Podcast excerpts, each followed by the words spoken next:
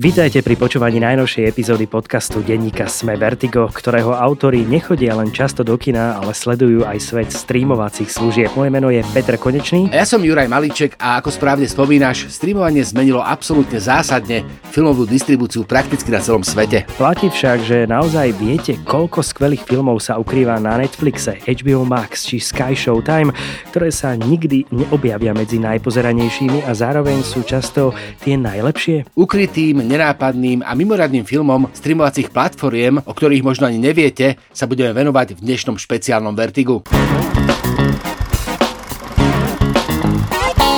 Už ste všetko na streamovacích službách videli? Dokážeme vám, že nemáte pravdu. Vyskúšajte úplne novú streamovaciu službu Sky Showtime. Nové exkluzívne seriály, ale aj najoceňovanejšie filmové trháky. To je ikonická zábava za skvelú cenu. Sky Showtime. Peťo, kedy si bol naposledy v kine? A toto je veľmi dobrá otázka v súvislosti so špeciálnym vertigom, ktoré dnes budeme rozoberať.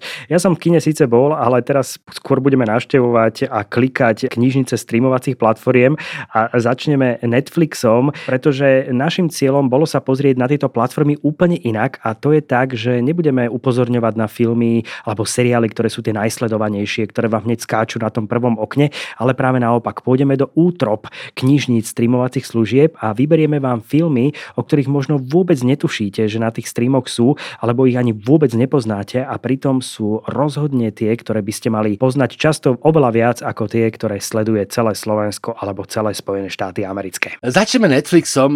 Netflix je fascinujúci pre mňa práve tým, že tam, keď sa vlastne do neho zavrtaš poriadne, tak nájdeš neuveriteľné klenoty svetovej kinematografie, doslova akože filmy, ktoré môžeme považovať za piliere dejín, ale zároveň aj filmy, ktoré si akože nemal ako vidieť, lebo nikdy vyšli na VHS, nikdy nevyšli na DVD, nikdy neboli v kinách, e, také tie obskúrne záležitosti. Jednoducho, Netflix je v tomto fascinujúci, lebo akože dá sa permanentne objavovať. Čo je tvoj prvý typ? Môj prvý typ v rámci Netflixu a budeme sa troška my teraz aj od seba vzdialovať v istých momentoch aj rokmi, aj krajinami. Môj prvý typ je obchod na korze, pretože tento film je na Netflixe a podľa mojich malých občasných kvízových otázok pri prednášaní stovkám a tisíckam študentov na celom Slovensku pri otázke, koľký z vás videli obchod na korze vo vekovej kategórii niekedy 17, 18, 19 rokov, sú tie odpovede veľmi skromné, prakticky nikto. Keďže tie filmy sú takto dostupné na Netflixe, je podľa mňa veľká škoda, že ich mnohí ľudia ani vôbec netušia, že ich majú v tých knižniciach a obchod na Korze je československý veľký kult, je to náš Oscarový film. Oscara sme dostali z rúk Gregory Peka na odovzdávaní cien a obchod na Korze je práve to tragikomické, veľmi silné podobenstvo o nemožnosti kompromisu so zlom, o film o slabosti, o strachu, o hlúposti a to je všetko veľmi živné pôdy pre hlásateľov násilia. A ten film je v dnešnej dobe o to intenzívnejšie dôležitejší, možno ako bol v dobe svojho uvedenia, pretože zažívame v spoločnosti také pohyby, aké zažívame a obchod na Korze je podľa mňa jeden z tých citlivovacích filmov, ktoré keby naozaj malo, mal možnosť vidieť každý človek na Slovensku, nielen dospelý, ale aj dospievajúci, tak sa možno toho 30. septembra môžeme všetci báť o niečo menej. Ja som mal takú fantastickú skúsenosť, respektíve fantastickú, bizarnú skúsenosť s obchodom na Korze. Ja som sa o ňom rozprával rozprával vlastne s, akože s ľuďmi o dve generácie staršími, teda s ľuďmi, ktorí boli pamätníci v podstate slovenského štátu a tam mi e, taký pán povedal, že oni ten film veľmi ťažko znášali, lebo bol taký film, ktorý v podstate vstupuje do svedomia. No a to je jeho cieľom, určite vstupovať do svedomia cez postavu hlavného Tona Brtka, ktorý sa ocitá medzi dvoma svetmi, takým tým čistým svetom a zároveň e, svetom reality, ktorá predstavuje práve vojnu a druhú svetovú vojnu a zároveň akúsi babylonskú väžu na námestí, ktorá oslavuje vládnúci režim. Máme tu nádhernú kameru, perfektný storytelling a rozprávanie a zároveň je to film, ktorý nie každému na Slovensku, bohužiaľ aj v dnešnej dobe, vyhovuje po tej stránke, čo chce odovzdať a povedať o slovenskom štáte. Už ako čo sa dá robiť, taký zbe. Každopádne je dobré, že ten film na tom Netflixe je práve preto, že nikto nemôže povedať, že nemá možnosť si ho pozrieť. Presne tak a rovnako nikto nemôže povedať, že nemá možnosť pozrieť si falošnú ruku zákona a to je tvoj výber. Film z roku 1963 s Petrom Sellersom v hlavnej úlohe a ty máš rád komédie, máš rád krimi a toto je kombinácia toho celého. Presne, ja mám hlavne rád také akoby zakryté nedotknuté alebo troška skryté dejiny kinematografie, respektíve to, čo som sa kedysi učil v rámci dejín, ale nevidel som film. Ja e, práve ako po, po, po druhej svetovej vojne, respektíve v 50. a 60. rokoch bola v Británii veľká vlna komédií, komediálnych filmov, ktoré v podstate pracovali s takouto akoby verbálnou stránkou humoru. Zároveň to boli také troška slepsy komédie. No a film Falošná ruka zákona je presne film, ktorom som si čítal, ale nikdy som ho nevidel. Prekvapilo ma maximálne, že som ho na tom Netflixe našiel. Avšak keď som ho tam zbal, tak som ho okamžite pozeral nie raz, ale viackrát. Je to ten film, v ktorom akoby Peter Sellers extrémne ukazuje, aký je to obrovský komediálny talent. Je to film taký akože typický v podstate stret policajtov a zlodejov, londýnske podsvetie, ktoré participuje s policiou. Je tam niekoľko nedorozumení. Z dnešného pohľadu by sa to mohlo dať také akože v podstate troška naivné z hľadiska príbehu, ale e, funguje tam všetko, funguje tam zápletka, je to veľmi vtipné. Peter Sellers, ako som spomínal, je nádherný. Čo je akože krásne, je tam Michael Caine v takej jednej z epizodických úloh, ho tam zazrieš. Veľmi dobrý je Lionel Jeffries a Cliff Owen ako režisér toho filmu nakrútil viac takýchto komediálnych e, snímok. Táto je v podstate menej známa, ale veľmi, akože veľmi, veľmi výživná. Ono v podstate platí, že keď zoberieš komédie 60 rokov, tak e, ten Billy Wilder tam môže predstavovať nejaký vrchol, ale vidí, že títo Briti sú proste na dohľad. Jednoducho, že ten zmysel pre humora, tá ľahkosť a v podstate aj nekorektnosť z dnešného pohľadu je nesmierna a keďže ja mám rád proste akože dejiny filmu, tak uh, toto je proste kúsok, ktorý, keby nemal Netflix iný zmysel, tak má proste kvôli týmto zabudnutým klenotom. Ak nemáte chuť na komédiu, ale túto by ste si rozhodne mali pozrieť, tak vám predstavím jednu mimoriadnu drámu, ktorú som ja osobne označil za najlepší americký film roka 2007. Chamtivosť a pomsta ako čierna škvrna na živote človeka, ktorého existencia bola predkaná rodinou, náboženstvom a olejom. There will be blood. Až na krev alebo čierna krv. Výborná adaptácia Sinclairovej predlohy, neuveriteľný deň Daniel Day-Lewis v hlavnej úlohe a vynikajúca špičková režia Paula Thomasa Andersona, rovnako aj jeho scenaristické kvality. Kamera Robert Elswit, toto je Dream Team, ktorý robil na tomto filme nielen vizuálne majstrovsky po filmálnej stránke, ale aj herecky. A to už nehovorím o Paul Danovi v jednej z hlavných úloh, ktorý tu predstavuje práve svoj nesmierny herecký talent. Čierna krv je snímka, ktorá pre mňa je ukážkou takej poctivej americkej filmárčiny a veľkého návratu k občanovi Kaneovi, pretože pretože tento film sa priamo tematizuje. Čiže čím viac máte napozerané, rovnako ako ty si spomínal pred chvíľkou, že dejiny kinematografie sú fantastické a úžasná vec, sú spomínané vo filme, aj tuto sú dejiny kinematografie, len sú priamo implementované do samotného príbehu a do spôsobu snímania, pretože Daniel Day-Lewis tu predstavuje vlastne nobodobého občana Kejna a tieto dva filmy spája oveľa viac ako rozdeluje, ale obidva považujem ja osobne za mimoriadne dôležité. A There Will Be Blood rovnako nájdete na Netflixe. Jedna poznámka, Čierna krv je presne ten film, e, o ktorom by si nepredpokladal, že je to v podstate nejaký klenot kinematografie, lebo je to toto ja mám proste rád.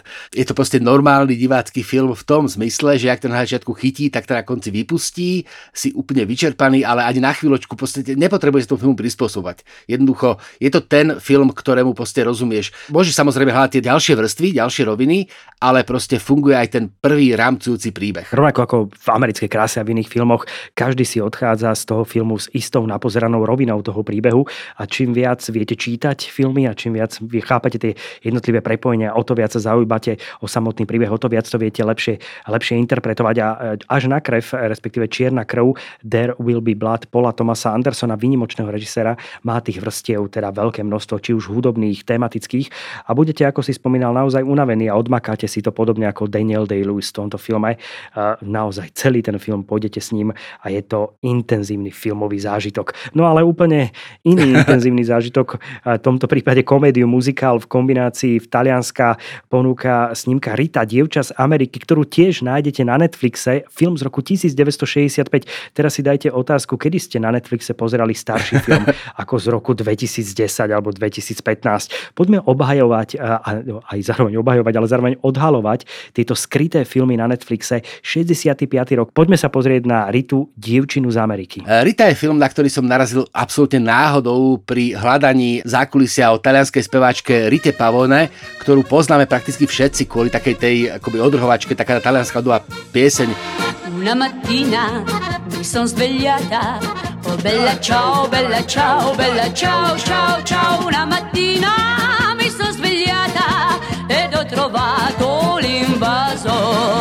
Ale myslím, že ona bola dokonca aj súčasťou Reklamy. ale aj e, vysielania Československej televízie v zmysle možno príde aj kúzelník a rôznych televarietových show, kde ona bola pravidelným účastníkom práve vystúpenia aj pred televíznymi kamerami Československej Áno, televízie. Rita Pavlina bola populárna aj u nás, ale proste ide o to, že táto veľká talianská speváčka, ktorú ja som mal spojený predovšetkým s prednesom tej talianskej ľudovej pieste o partizánoch, bola aj herečka, čo som ja netušil a našiel som e, film Rita práve v takomto akože ako náhodnom hľadaní a len tak zo srandy som klikol, či na tom Netflixe nie je a bol tam. E, Pričom je to veľmi pobavná komédia, v ktorej je taký troška akoby motív My Fair Lady, respektíve je to príbeh takého pána, ktorý, on je otec dokonca, myslím, Ritin, a on chce, aby bola speváčka. On má strašne rád vážnu hudbu, ale ona sa rozhodne ísť vlastnou cestou, teda nejde v otcových šlapajach, nejde podľa toho, ako otec chce, ale hľadá si vlastný spôsob vyjadrenia. Samozrejme je tam kontakt, e, taký ten konflikt medzi Talianskom a Spojenými štátmi, medzi vážnou hudbou a pop music dobovou. E, Ten film režiroval Piero Vivarelli, čo je prakticky zabudnutý talianský filmár. Hral v ňom Toto, čo je ako legendárny komik e, talianský, e, na ktorého sa už síce dneska zabudlo, ale bolo to také akože extrémne meno. Rita Pavone tam bola za tú krásku, teda za tú akože možno menej talentovanú, ale teda ona bola tá druhá po Totovi. Ten film má fantastické dialógy, neuveriteľnú dobovú atmosféru, tak hladúčko plinie, dej je predvydateľný, jak slova očenáši, ale to vôbec nevadí, lebo ako feel good movie, ten, tá láskavosť, ktorá je v tom filme obsiahnutá, tak tá je nesmierna a ja som teda rád, že tento film som našiel a musím povedať, že sa z neho teším. Ako mám také obľúbené pasáže, že viem, že od 34. minúty do 37. si dávam jednoducho, že keď to aj nesínem celé, tak sa k nemu proste občas vrátim a vždycky mi zlepší náladu. Ešte, že je ten Netflix sa dá takto krásne preklikať, čo sa v kine urobiť nedá. Ale nielen na Netflixe sú zaujímavé filmy, rozhodne HBO Max patrí medzi streamovacie služby, kde sa dá nájsť všeličo skryté, utajené a mimoriadné.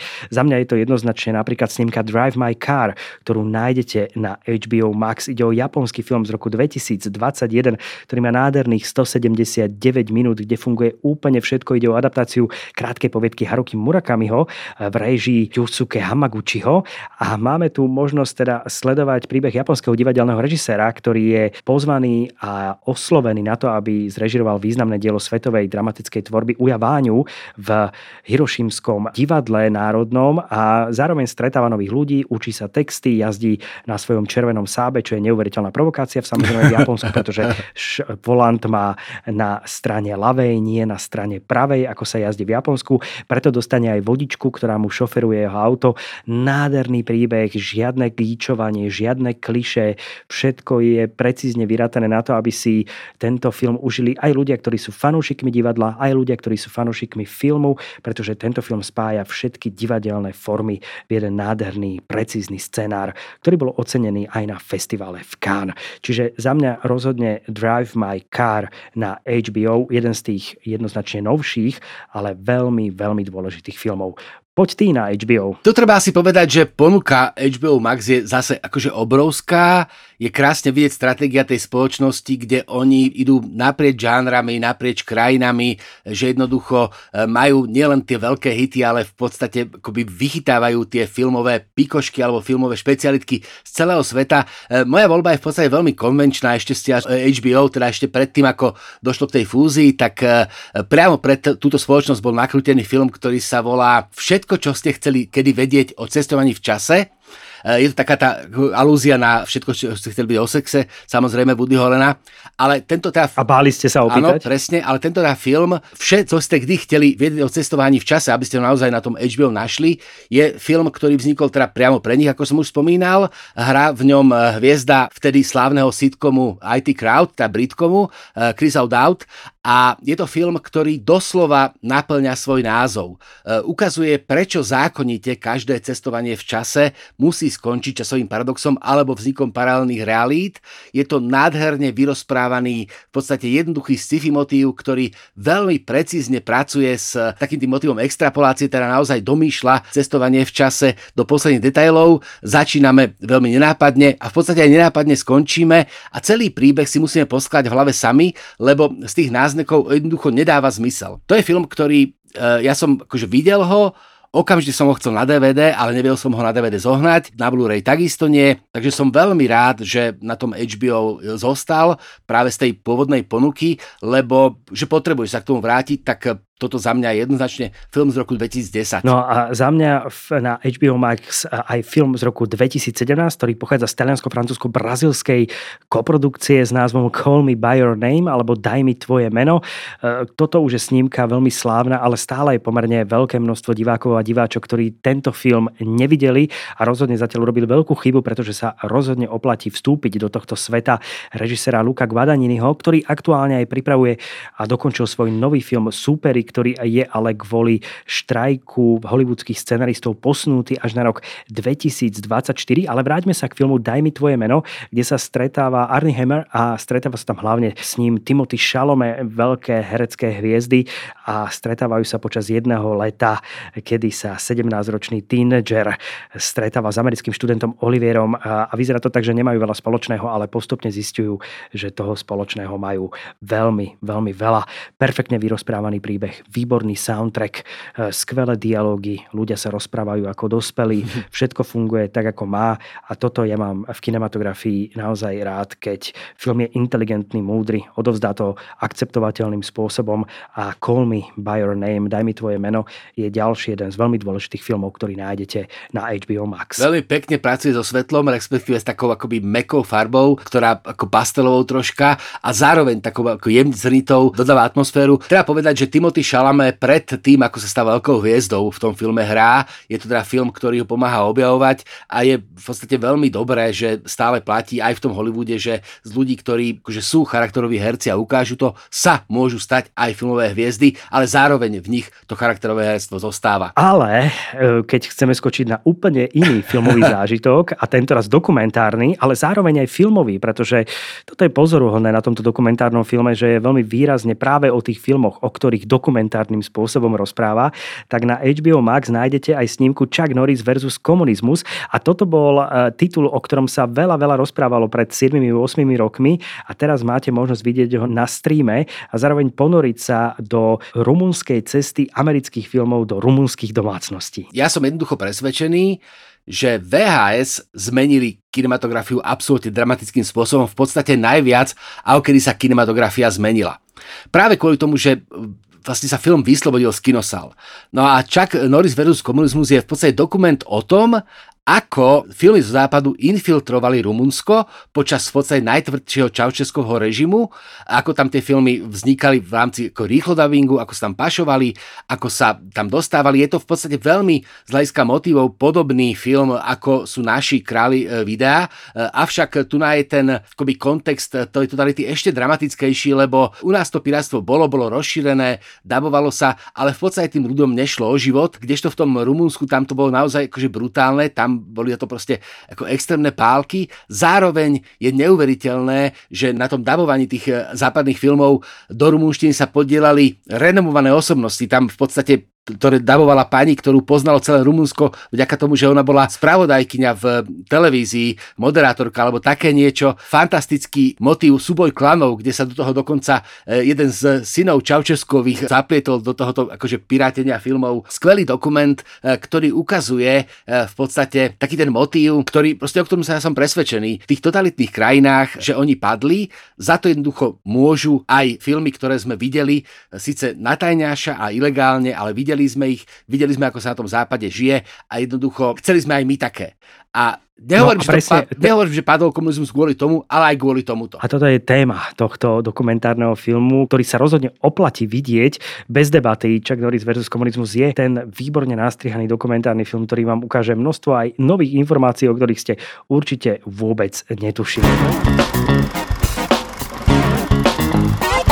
Samozrejme medzi ďalšiu streamovaciu službu patrí aj Sky Showtime a tam v tej ponuke filmov je hneď niekoľko zaujímavostí a ja by som bol veľmi rád, keby sme sa venovali jednému konkrétnemu pánovi, režisérovi aj scenáristovi, pretože my sme si dávali tento prehľad tak samostatne. Nevedeli sme úplne každý, čo si vyberie v rámci takých tých skrytých zákutí streamovacích služieb v rámci filmovej ponuky, ale jedno meno sa nám tam zopakovalo a to je práve Alfred Hitchcock.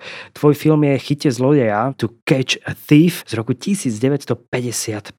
Toto je fantastický film, ktorý ja mám na DVDčku. Poďme si ho predstaviť a poďme sa aj naozaj pozastaviť nad tým, ako je dobré mať tu možnosť na pár klikov pozrieť si legálne takéto skvelé. Najprv ale povedzme, že Sky Showtime je v tomto taký troška vo vzťahu k Netflixu a vo vzťahu k HBO macožský k, tým, akože k tej klasike, ktorú tam on má, lebo tam uh, tým, že je to spoločnosť, ktorá je tiež akože spojená s takým tým hollywoodským gigantom, tak tie archívy sú proste zaujímavé, obrovské, len sa to tam strašne ťažko hľadá. Keď sa hľadá na Netflixe ťažko a na HBO ťažko, tak na Sky Showtime sa hľadá táto klasika úplne najťažšie, čo je veľká smola, lebo tie filmy tam sú, len sa k nim treba dostať. No a Chyte zlodeja je ten film, v podstate v ktorom sa Alfred Hitchcock pokúsil opustiť svoju tradičnú líniu thrilleru a hororu, urobil niečo ako romantickú komédiu, akurát to nie je komédia tá romansa je tam, akože ten, ten, ten motív romansie je tam samozrejme akože silný, je tam krimi motív, je tam mysteriózne, je tam tajomstvo, ale to, že to malo byť komédia, to sa vlastne z toho stratilo, lebo azda teda majster sa útel, alebo proste pochopil, alebo možno je to vtipné len takým jeho spôsobom, že mi to nedokáže odčítať.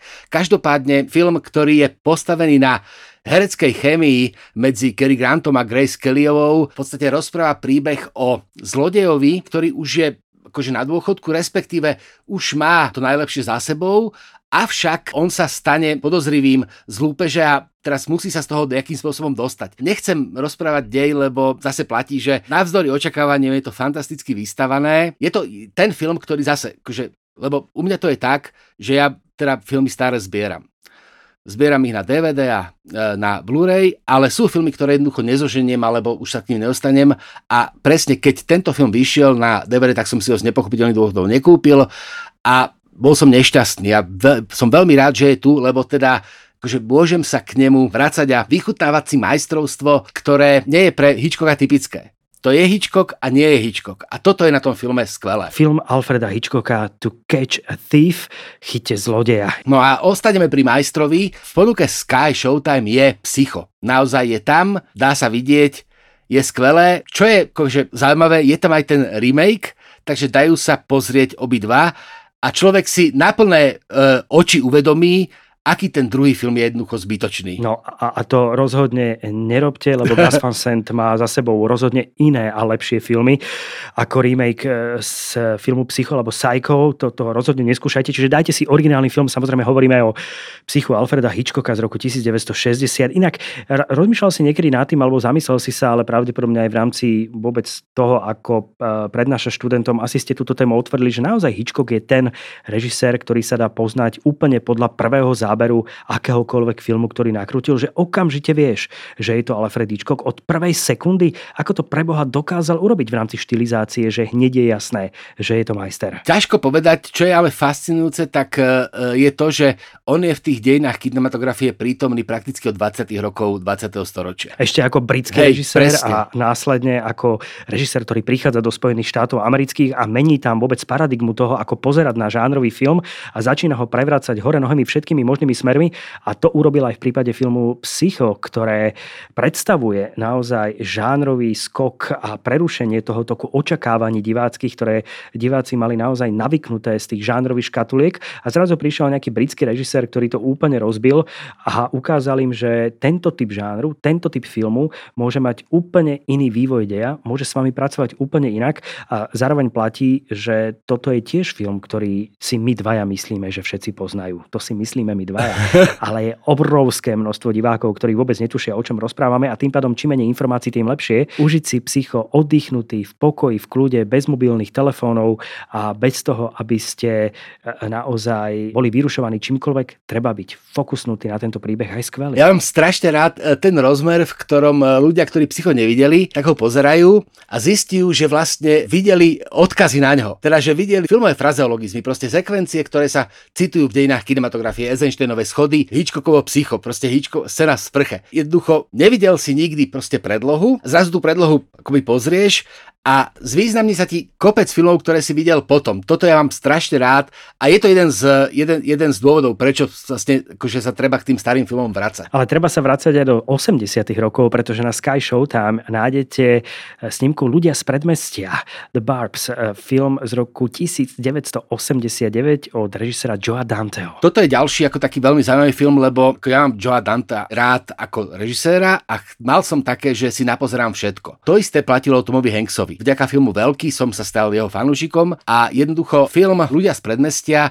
vedel som, že existuje, ale nemal šancu som ho vidieť. Pokiaľ viem, tak nikdy nevyšiel na DVD, na VHS, nikdy nevyšiel na ilegálnej VHS, lebo sa sem proste nedostal, neviem prečo, ale sa nevyšiel a tu nás som ho našiel na svoje veľké nadšenie, lebo je to film, ktorý pracuje s takou typickou Danteovskou poetikou, spája sa tam komédia s hororom a s e, takým tajomstvom. Je to v podstate film o tom, ako e, sledujeme nájomníkov, ktorí sa pristahujú e, do bytu vedľajšieho, respektíve do domu a sú takí zvláštni a my ako susedia pozeráme sa akoby na nich a nevieme, čo sa tam deje a čím sme ďalej akoby v tom príbehu, tak tým sme paranoickejší a paranoickejší.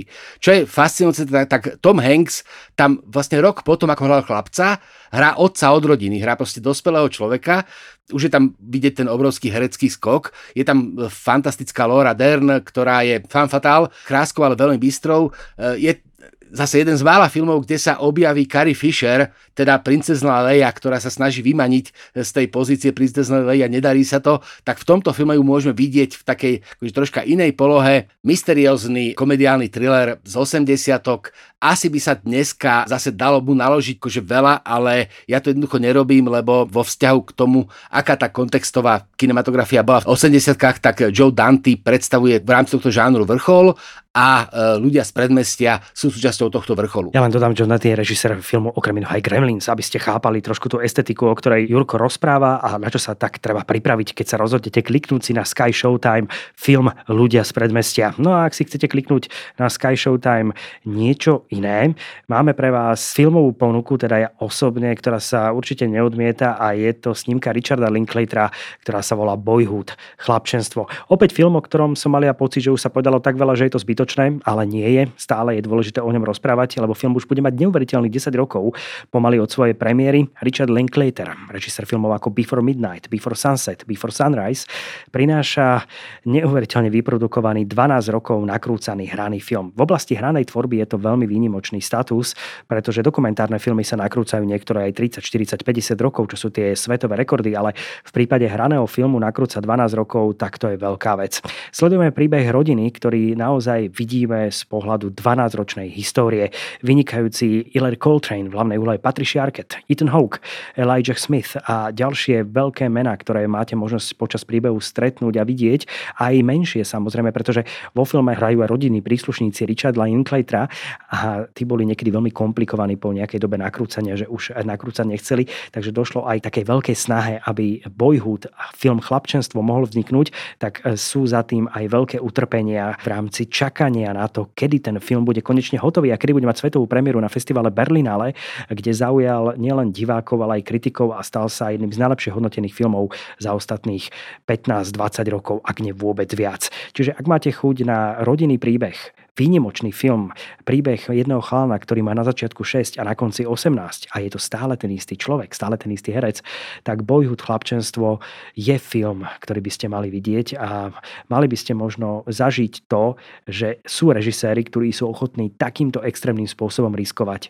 a nakastovať hercov na 12-ročné nakrúcanie. Ja mám takú drobnú poznámku k tomuto. Mne sa často ľudia smejú, respektíve často ma pýtajú, že prečo pozerám filmy viackrát. Akože jastlečka, že no preto, aby si ho naozaj videl videl, lebo prvýkrát je to ako mizivý dojem. Pri Boyhood sa toto dá krásne akože overiť, lebo napriek tomu, že ten film ste videli 3 krát, 5 krát, pozeráte si ho znova, sústredite sa, tak no nájdete nejaký nový rozmer. Niečo, čo, čo ste si proste prvýkrát nevšimli. Ako možno dospiem raz k tomu, že prestanem sledovať nové filmy a zostanem pri starých filmoch, ktoré budem pozerať stále znova dokola, lebo tá významová mnohosť je neuveriteľná a zároveň na tom chlapčenstve vďaka, vďaka tej štruktúre a vďaka tomu unikátnemu konceptu platí aj to, že človek si uvedomuje, ako sám starne Teda, že ten film nevypovedá len o akoby, tej filmovej realite, ale aj o mne samom. Pamätám si, keď som chlapčenstvo videl prvýkrát a ja som nebol nadšený ako celý, celý svet, ale to je proste preto, že na prvýkrát mi jednoducho niektoré veci nedošli. Proste len toľko. Mne už došli aj na prvýkrát a bol som absolútne nadšený. Mal som to šťastie vidieť film v Karlových Varoch a tá atmosféra v tom 1400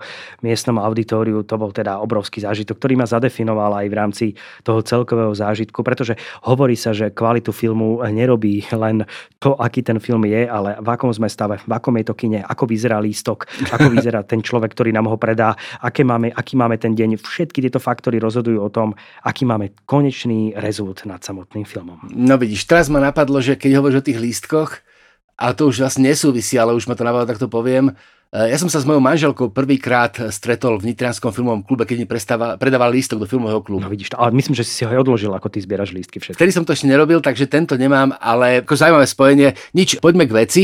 Predstavili sme si skryté klenoty z ponuky streamovacích služieb. Určite sa k tomuto modelu vrátime, lebo akože tie filmy tam sú, treba ich nájsť. Dúfam, že ste si dnešné Vertigo užili aspoň tak ako my, napriek tomu, že nebolo o nových filmoch, ale o starých filmoch. Ono treba brať do úvahy aj to, že aj z tých nových filmov raz budú staré filmy a tá predstava, v ktorej si od 30-40 rokov niekto nájde v ponuke nejakej streamingovej služby budúcnosti Barbie alebo Oppenheimera a bude to objavovať, je v podstate nádherná. Dnes sme do veľkej miery o takýchto filmoch hovorili o filmoch, ktoré zarezonovali svoje v dobe a potom sa na chvíľočku stratili. Aj z nás, e, veľmi mladých filmových kritikov, budú niekedy starí filmoví kritici, ale to sa udeje až o veľa, veľa rokov neskôr. Aj dnešnú špeciálnu epizódu Vertiga pre vás pripravili Petre Konečný a Juraj Malíček a samozrejme aj naša supervízorka Janka Maťková a majster Michal Jurik. Ak nám chcete napísať pár pekných slov, budeme sa tešiť na mailovej adrese vertigozavináčsme.sk A rovnako nás potešíte, ak nás ohodnotíte vo svojej podcastovej aplikácii, aby si nás našli aj ďalší naši filmoví fanúšikovia. Do počutia v podcaste a dovidenia v kine.